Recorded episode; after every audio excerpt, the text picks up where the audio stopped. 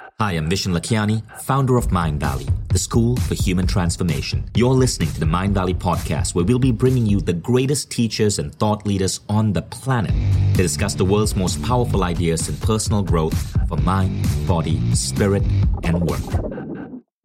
As we go into A-Fest, I want to introduce you to the idea of envisioning, why this concept, this word, means so much to me. Many of you might know my story. I was working in Silicon Valley. I had a computer engineering degree. The dot com bubble had burst, and the only job I could get was in sales. And I went into meditation so I could simply pull myself out of that misery, right? That horrible sales job I was at. But what I didn't realize is that meditation would cause me to just accelerate in my career. And soon I became VP in the company. I was only 26 years old. They moved me to New York and asked me to run their division in New York. And I got stuck in that. I got stuck in the corporate world for about 18 months. And then, as I continued meditating, as I continued going deep within, I realized that this was not me, that something was off. I was crushing it at my job, but my life felt like there was so much more I needed to do than just pick up the phone and be selling technology to lawyers in the US. And so I quit my job and I became a meditation instructor. And that's where I suddenly had to rebuild everything. When I first started out, I was so embarrassed at like what I was going through that I didn't tell my friends that I was teaching meditation. Remember, this was like 2003 in New York. Meditation wasn't hip and cool as it is right now, where you have like superstars and celebrities talking about it. Back then, it was like woo woo. It was this thing that weird people did.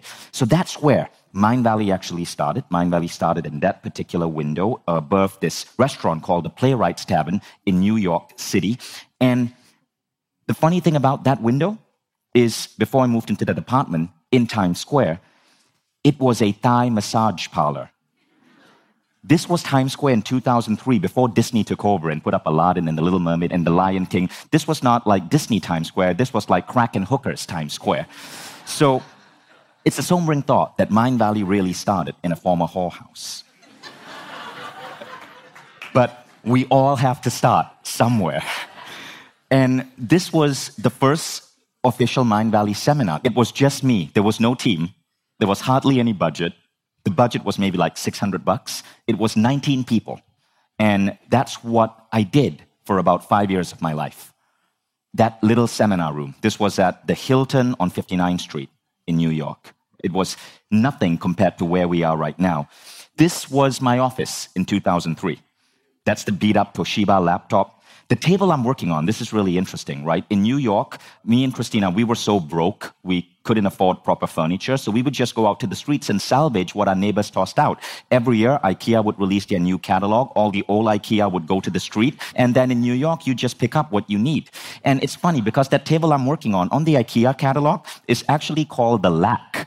It's $7.99. This is brilliant. This is the cheapest table in the world. IKEA named a table lack. I guess to signify the lack of abundance and vision you need to want to work in a table like that.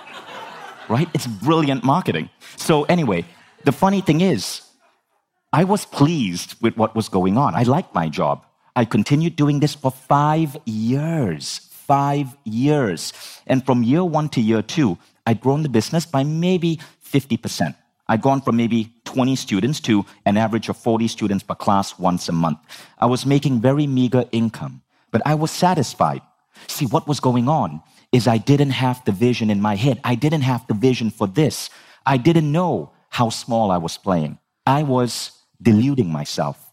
Now, what happened during that time was I got a job because I was a computer engineer. I was the geeky guy in the personal growth industry. I got a job building a website for this incredible dude by the name of Bob Proctor. The movie The Secret had come out. People like Bob Proctor, Lisa Nichols. Now I get to call them friends, but back then they were like heroes to me. They were like on the single most watched DVD in the world. So Bob Proctor, I was the guy who built one of his early websites, and he mentored me a bit.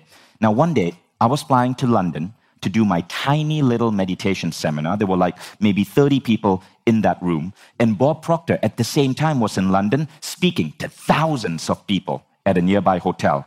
So he said, Hey, Vishen, I have a break for lunch. Come, come hang out. Join me for lunch. So I show up for lunch with Bob Proctor. And remember, that's Bob Proctor, right? Like, I'm in a t shirt and jeans. Bob is in his crisp suit, his tie, his expensive glasses, and his Rolex. And he's like, So what brings you to London? Bob's got this really, really, really deep voice, right? And I'm like, Bob, you're going to be so proud of me. I'm teaching meditation now. I don't just build websites. I have 30 people in this room attending the seminar. And Bob goes, Wait, wait, wait.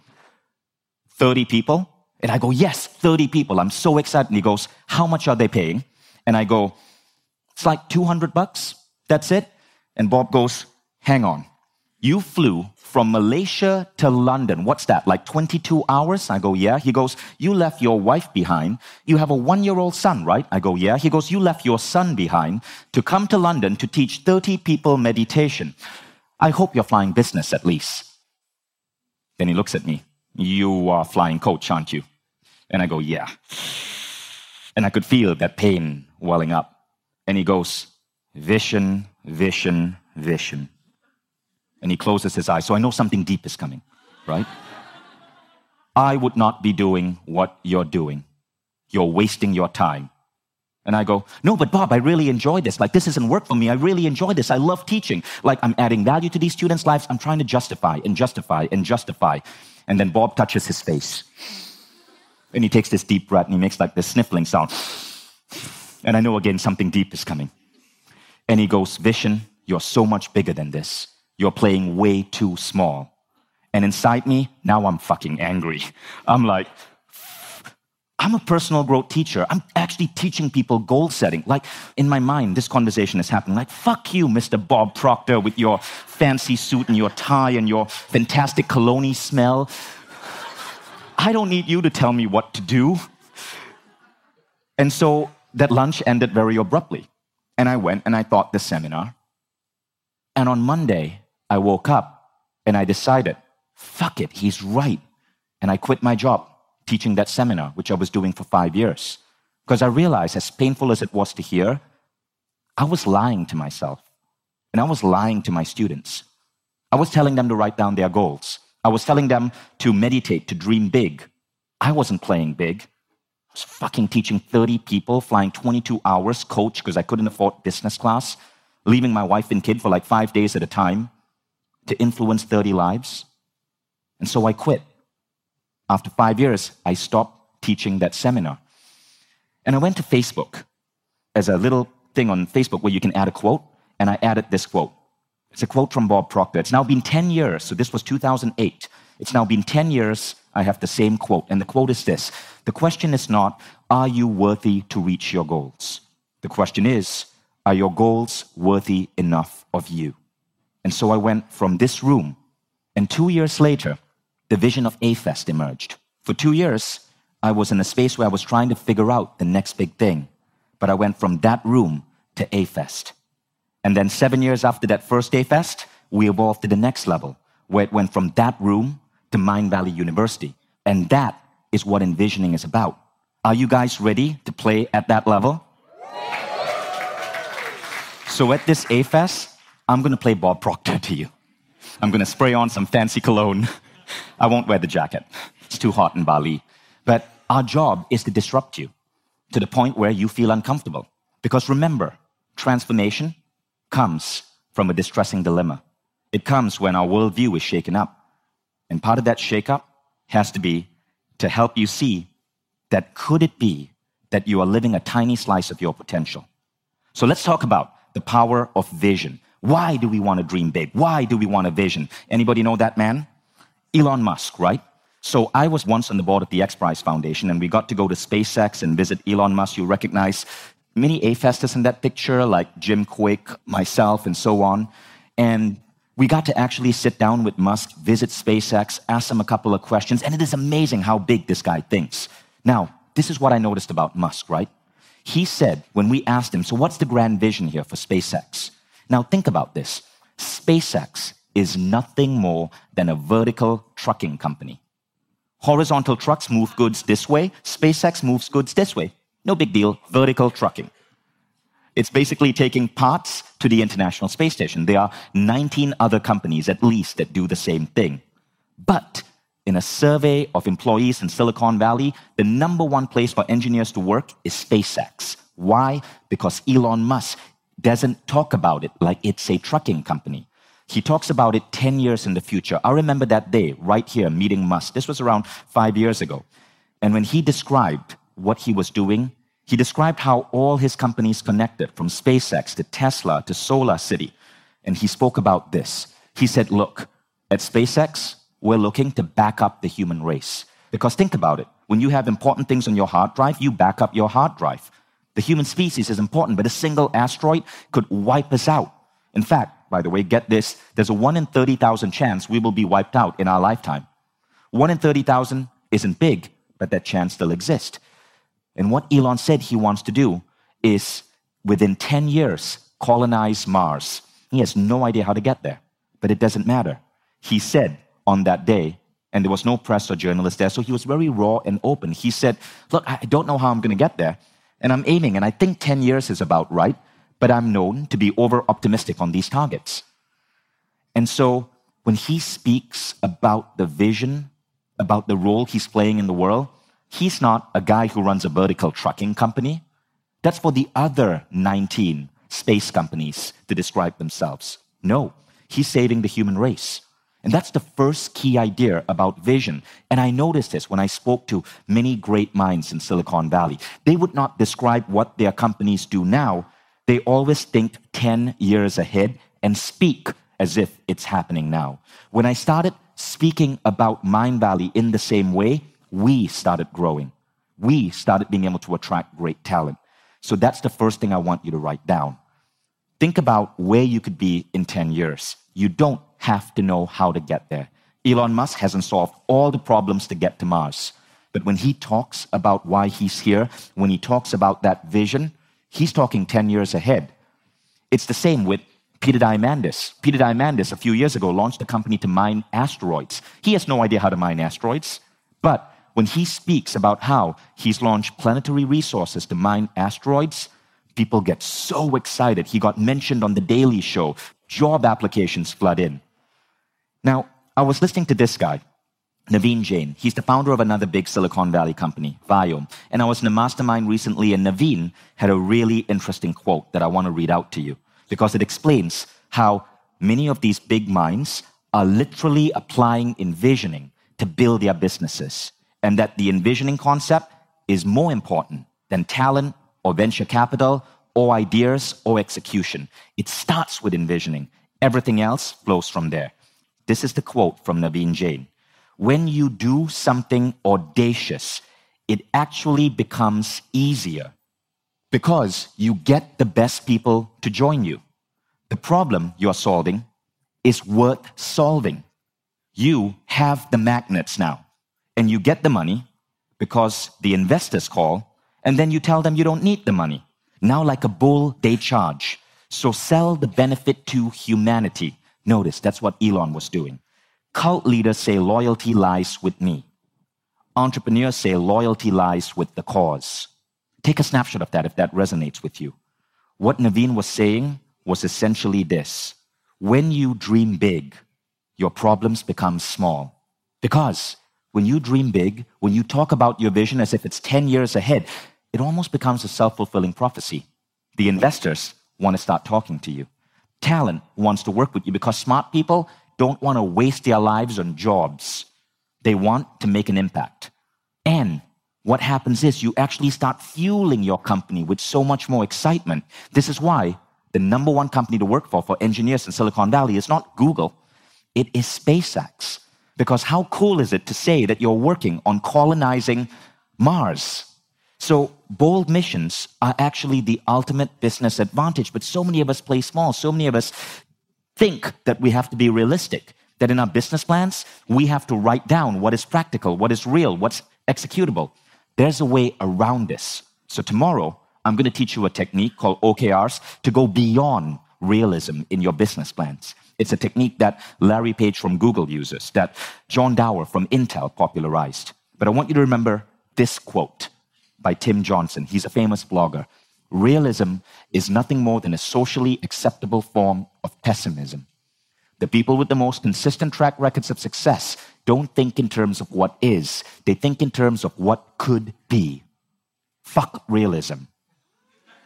Tomorrow, I'm going to teach you how to go beyond it so you craft business plans that are actually proper business plans, but we use certain mathematical models, which you will learn tomorrow, to override realism and to make your company and your vision so much more attractive to investors, to people, but more internally, to your soul. So you really, really, really are excited about getting out of bed every morning. But remember, there's a dark side to vision. So we spoke about Elon Musk. Let's look at the dark side of Elon Musk. Arianna Huffington spoke about this. She wrote a book called Thrive, and she spoke about how at one point in her life she was working so hard. Arianna had built a hundred million dollar valuation company, the Huffington Post, that she spoke about how one day she was walking back into her apartment in New York and she just collapsed from exhaustion, hit her head, and passed out. Her daughter had to call a doctor. And she realized that she was missing the point that she was sacrificing her health, sacrificing her functioning, her productivity, because she had bought into the lie of overwork. And this lie, I call it the lie of hustle, the lie of hard work, permeates so many people who are driven. Elon Musk, two months ago, gave a series of interviews in the New York Times. And he was very raw and honest. That's something I like about him. But he said brakes are for cars, not CEOs. And he also spoke about how he is going through excruciating pain right now as CEO of two companies. In fact, he had to step down as chairman of one company. He can't sleep without the drug Ambien. He sometimes has to work till 3 a.m. He has already gone through two divorces, and it's taking a toll on him. And so people were accusing him last month of actually being unfit to lead these companies. This is the dark side of vision. It's when you have a singular obsession and everything else your love relationships, your health, your sleep, all starts falling apart. It is downright unhealthy, folks. Arianna Huffington wrote a letter to Elon Musk, an open letter. And this is what she advised him. She said, because she had learned the lesson, as you told the New York Times, you've exhausted yourself working 120 hour weeks at the expense of seeing your children and your friends. You've had day long stretches where you shut yourself inside the Tesla factory and don't even go outside. You don't take vacations. There's no way you can connect with your amazing vision and creativity when you don't give yourself time to reconnect, not just with those you love, but also with yourself and your wisdom. That is the dark side. It was really cool to see Arianna like slap Elon like that. Now, he said, Look, I don't have time. He's wrong. He's a fucking genius, but he is so freaking wrong on this one. So, this singular obsession can destroy us. And I've gone through it. 10 years ago, as I had my wake up call from Bob Proctor and I started building Mind Valley, you know, that was the team I had. Look at me in that picture, okay? So you'll see Nika, she's also at AFest, but observe me and Nika and notice how I'm sitting. I'm hunched. Do you notice the belly on me? Now, this was 10 years ago, so most of the people in that picture no longer work for Mind Valley. A lot of them are still friends. They're doing great in other companies. But the two people who are here, me and Nika, observe what we look like in that picture. Nika's probably going to kill me for putting this up. And this is 10 years later. We. So, this is when you are obsessed. If you look at that previous picture, that's when you are obsessed with just a singular focus. I was working hard at the expense of my health, at the expense of my friendships, at the expense of so many different things. And it wasn't just me, because people will follow the CEO. So if I'm doing these unhealthy practices, so are people on my team. But when you wake up, when you have this transformation, when you go from Elon Musk to Elon plus the wisdom of Arianna, in that metaphor, you start opening yourself up to so much more. Now, the first aspect of the dark side of vision is this imbalance. But I want to tell you about another aspect, and that second aspect is cultural programming. The visions that we are pursuing don't come from us, they come from outside us. I became an engineer not because I wanted to be an engineer, it's because I'm an Indian male. And if you're an Indian immigrant, you learn very early in your family that your parents value education. You're going to come back with A's, all A's, not one B or one C, and that there are only four options in your life. You become a doctor, an engineer, a lawyer, or a family embarrassment. so, this picture is a picture which I sent my team. This again was maybe seven years or so. We're celebrating hitting our two million month. But that's actually the wrong motivation. Who gives a fuck if we hit 2 million? It's just a number. Today, what we celebrate in our team is the number of students that we touch, the quality of our events, the quality of the products we get out there, having the highest engagement rate learning platform in the world, creating revolutionary new things like Mindvalley University. But if I go back seven years, cultural programming, it was causing me to add an overemphasis on money and career more than anything else. So my breakdown happened, and I went through a breakdown. My breakdown happened in 2010 in 2010, my business partner at that time and myself, there were a couple of things we did wrong. And I want to share with you what I did wrong so that you can avoid some of this pain. The first thing that we did wrong is that my business partner and myself, his name was Mike, and we went to college together. We were friends in Michigan for many years, but we had different visions. And so the company had no vision. When two partners have different visions, whether it's in a marriage or a business, there is no vision for that family. There is no vision for that business. So Mindvalley became nothing more than a machine to just generate enough cash flow so that we could live our lives and do what really gave us meaning. So I actually pretty much stepped out of Mindvalley. Now, what was I doing that was giving me more meaning? I was experimenting with a different company, AFest.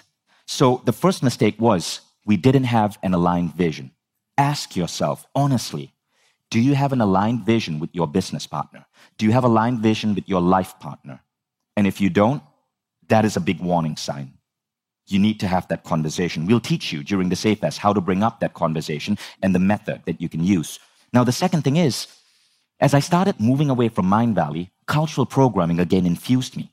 And this time, the cultural programming was that in 2010 ish in Malaysia, there was a big like startup boom. So people were starting companies, raising money. And I decided I wanted a piece of that. I wanted to start a startup. I wanted to raise money. So I came up with an idea. It was for a Groupon clone. Remember Groupon, that stupid little company that collapsed? It was designed to make you buy crap you don't need. So imagine that's what I did. I started a Groupon clone, a useless craptastic product in Malaysia. Groupon ultimately collapsed, right? It turned out that it didn't provide any useful benefit to society. Merchants ended up hating it. Restaurateurs ended up hating it. But I saw that Groupon had become the fastest growing company in the world at that time. I decided to clone it in Malaysia, found a business partner, found developers, got $2 million investment from Intel Venture Capital. I was written about in the press. I'm like, yes, I'm now a startup entrepreneur. Six months into it, I realized my life was miserable. I didn't like the team. I was not clicking with my partner. I hated my job. There was so much competition because seven other Groupon clones had started, and I started dreading what I was doing. So, six months into it, I sold most of my shares and backed out. Now, why did I go into down that stupid thing in the first place? It's because cultural programming. I didn't have a vision for how I wanted to live my life. I did not have what Jon Butcher calls a life vision. So I was just following what the other guy was doing raise money, start a startup, try to sell it to an investors, and boom, you are that label that we define as successful. I want you to ask yourself this Are you in that trap? Are you running a business that you took on because everybody else is doing it? Are you in the business that you took on because you inherited it from your family? Do you secretly hate your job like I did? I'm so glad I quit that stupid idea in six months. I lost a lot of money on it. I lost the respect of investors. I lost the respect of some of my business partners. That's okay. Because what happened was I started discovering a new way to set vision. Now, how that happened was this I bumped into this guy, Jon Butcher. So, a friend of mine told me I should really take this program called Lifebook. So, I took Lifebook, and that's where another piece entered. You see, Bob Proctor had given me that first piece big, like don't play small, go big, right? But I was going big in one dimension career and finance. And that's a tiny slice of what it means to be human. What Jon Butcher showed me is that there are 10 additional dimensions that you look at. And he and his wife, Missy, and they're sitting right there with their beautiful daughter, Jade. So, what Jon showed me through Lifebook is that you got to look at your life from 12 different dimensions. And we'll go deep in this as well. We're going to bring Jon on stage in the final day to help you see these other dimensions. But in the Lifebook seminar, I created a 75 page vision of my life, 75 pages. one of those pages talked about my life vision, how I wanted to lead my life. Now, I made this video to show you what I wrote down. This was six months before A-Fest. So, this is a concept I call vision stacking. When you start creating a vision for how you want your life to look like, all of a sudden, the right opportunities start coming true. And sometimes you don't even know these opportunities exist, but the right opportunities start coming true to make these visions possible. And it's often something so out there, so wild that people think you're crazy. And this is how Lifebook actually led to A-Fest. Check this out.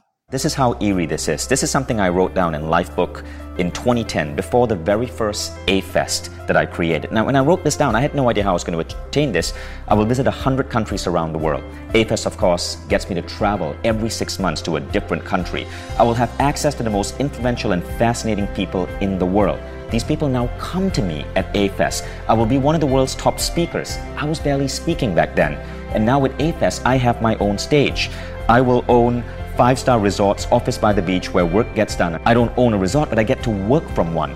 This, I go on amazing adventure trips with brilliant people at least once a year. Now with A-Fest, this automatically happens twice a year. And I could go on and on and on. When I created this, there was no way I knew how these were gonna, going to manifest. Look, I even wrote partying in the Mediterranean, the Caribbean, and more. And of course, with A-Fest, our team organizes some of the most elaborate, beautiful parties in the Caribbean and the Mediterranean. And all of this just emerged into my life. I had no idea where they were going to come from as I created Lifebook. I never set a goal as a teenager or a kid to start a festival, a personal growth festival. It just came to me. And when I explained it to my friends in business, they told me it was the dumbest idea they ever heard. But A-Fest today, six years later, has become a phenomenon. It's become it's and it's and it's allowed me to create a life where all of those crazy things I put down in my life book and I had no idea how to get there, I now get there frequently. I get to through A-Fest create festivals in beautiful locations around the world. Thousands of people apply to come and attend these events, and I get to curate a tribe of remarkable individuals who are there with me. Some of the world's greatest speakers come and speak on our stage for free because they want to be there. And I suddenly found myself living this life where the friendships were there, the travel, the adventure. I'm taking my family with me. I'm learning from all of these remarkable speakers. But A-Fest itself defies any business plan. It's a fully profitable business, but it never emerged as a desire to be a business. It simply emerged as this weird little eruption in life that came from me getting really specific about what I wanted and the type of life I wanted to live. You can see how writing that down, I had no idea how it was going to happen, but A-Fest emerged. Now, the second thing was this one. I saw this picture of Jon, and frankly, I got turned on. but this set another vision for me. So I realized that health, longevity, I didn't have goals for that. So I started doing that. And that was my health transformation in just two years. I actually reversed my biological age by maybe between five and seven years. You can actually measure biological age. So I want you to know that this is a very important part of the process. This is not about becoming Elon Musk. Elon Musk is Elon Musk. You are you. You are who you are. And your vision has to be unique to you. And this is about getting you to think boldly, but not to start the next startup because you want to start the next startup because everybody else is doing it, or become the next best selling author because everybody else is doing it. It's to figure out what is that unique vision that's emerging from you? What is that life that you want to lead? And then making that as bold and magnificent and 360 as you can. It's about really having a 360 life vision, looking at 12 different dimensions. So thank you, Jon and Missy, for that insight. We're going to take you through this process on day four. So now that you understand what envisioning is about, are you guys ready to go forward?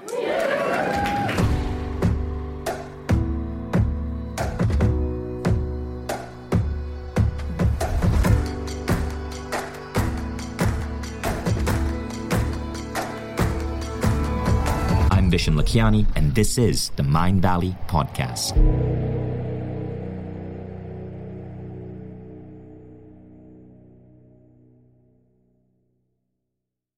If you like the Mind Valley podcast, Take the next step. Become a Mind Valley member. Imagine being coached daily by the greatest teachers on the planet. How quickly would you transform your health, your mindset, your body, your relationships? How quickly would you double the size of your company? How quickly would you see your career grow? How quickly would you eliminate any limiting belief that's holding you back and manifest a life that you once thought beyond your dreams?